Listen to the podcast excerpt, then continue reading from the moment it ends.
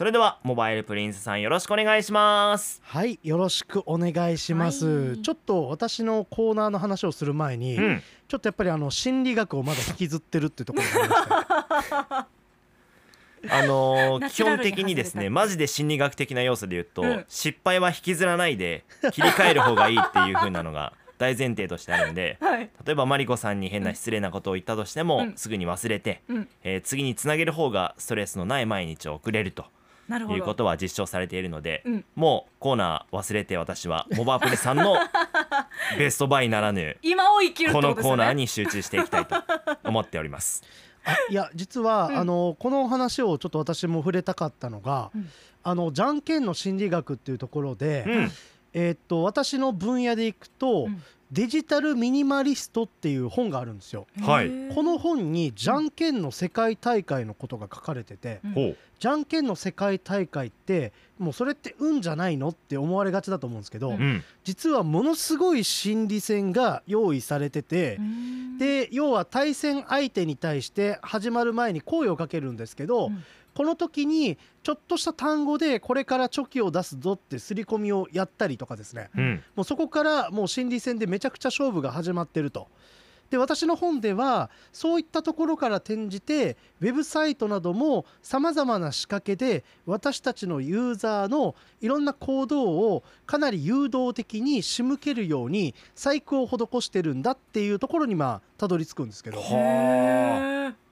だからなんか意外と私たちが日常の中でこれが意味なくやられてるものじゃないかとか運じゃないかとか自分で決めたんじゃないかと思われてる裏ではうん。実は巧みにこの人間のその心理分析がされているっていうところがあったのでなるほど。実はまあちょっとねなんか面白ネタみたいになってたんですけどうん。意外と深いところにあるなっていうところなるほど。はすごく感じて実はですね私も今日動画でうん。じゃんけんしてるんですけど、うん。ずーっとボードを持ってる手がグーだったんですよ。おおほうほうほう。ここである種この見ている方々にグーをすり込ませておいてあ勝負をするという動画だったんですね。それをじゃあ戦略として踏まえた上でで、まあ、実際何を出したのかは動画見ていただきたいんですけど、うん。そういうちょっと小細工も施した上でうん。負けました。いろいろやって負けました。でも大事っていうことですね。そういったものがちょっとこう人のうん。心を動かす何かきっかけになるかもしれないということですよね。そうそうそうですね、だからあのね自宅療養とか自宅隔離で体調戻ってきたんだけど、まあ、ちょっと休まないといけない時間があるぞっていう方はこういう心理分析とかを学ぶのもいいかもしれないですね。そうなんです。うん。あの本当行動経済学っていうちょっと心理学に近いところがあはいはいはいはいってうん。この社会にはその人の心理を動かすきっかけみたいなのがですね意外に面白いきっかけがあったりするんで、うんこの分野を学ぶととっても面白いなと思っております。まさにこの構造の経済学とかはデジタルミニマリストっていう本でうん、すごく書かれてるんですよね。はい。だからあのもし時間ある方は本も読んでいただけるとぜひ。いいかなと思います。い。はい。ということでじゃあちょっとテーマ戻るとですね私が自宅療養自宅隔離の間で役立ったガジェットを紹介していきたいと思います。はい。ちょっと皆様の物欲を刺激しようかなということで。うん。はい、で実は、まあ、以前からですね、まあ、ちょっと私がコロナになる前からあ最近買った中であのモバイルモニターというですね持ち運びできる15インチぐらいの、まあ、パソコンとかスマホと接続できるモニターがあるんですけどこれ買ったんだけどすごい使い勝手いいなということで、まあ、ちょっとじゃあいつかアップの中でこのモバイルモニター紹介しますわっていう話をしてたら、えー私がコロナになって自宅療養になってっていう流れがあったんですけど、うん。この自宅療養してる時にこういうモバイルモニターなどが大活躍したのでああこれ役立ったガジェットという切り口で紹介できるなと思ったので、うん。ちょっと今日はこのモバイルモニターについてのお話をしていきたいと思います。うん。はい、あの皆さん一般的なノートパソコンの画面ちょっと大きさとかイメージしていただきたいんですけど、うん。あのぐらいの大きさの画面をですねもう一本、えーケーブルで接続して、え2つ目のモニターをつなげることができるのがこのモバイルモニターですね。今さまざまな製品が出ておりまして、まあ価格とか性能とかあとはその映り具合とかはかなりピンキリなんですけど、私は2万円ぐらいでえーレノボのシンクビジョンっていう、えーモバイルモニターを購入することができました。はいであの iPad みたいな感じに一瞬見えるんですけど、まあ、要はあの本当にモニター機能だけなのですごく薄くて軽い持ち運びにもすごい適している、まあ、ガジェットになってます。でこれがなんで自宅療養自宅隔離の時に役立ったかというと例えば、まあ、私は、えー、と自分の子供と、えーちょっと一緒に陽性になったので、まあ、別室で隔離してたんですけど、まあ、子供も症状が軽くてですね、まあ、すぐに回復してでも部屋からは出れない激しい運動はできないっていうことで結構やっぱり暇を持て余してたんですよね。うん。まあ、そういう時に今すごく便利で、まあ、あの映像サービスのサブスクリプションとかいっぱいあって、まあ、ちょっとじゃあこの期間にディズニープラスを一時的に加入してディズニーの作品を一緒に見ようとかですね、まあ、こういう形でまあいろいろできたんですけど、まあ、その時にですね、まあ、こういうモバイルモニターとかがあると、まあ、スマホとケーブル1本で接続して大画面で出力することができるので、うん。まあ、娘がこうスマホで見る以上にやっぱり見やすい、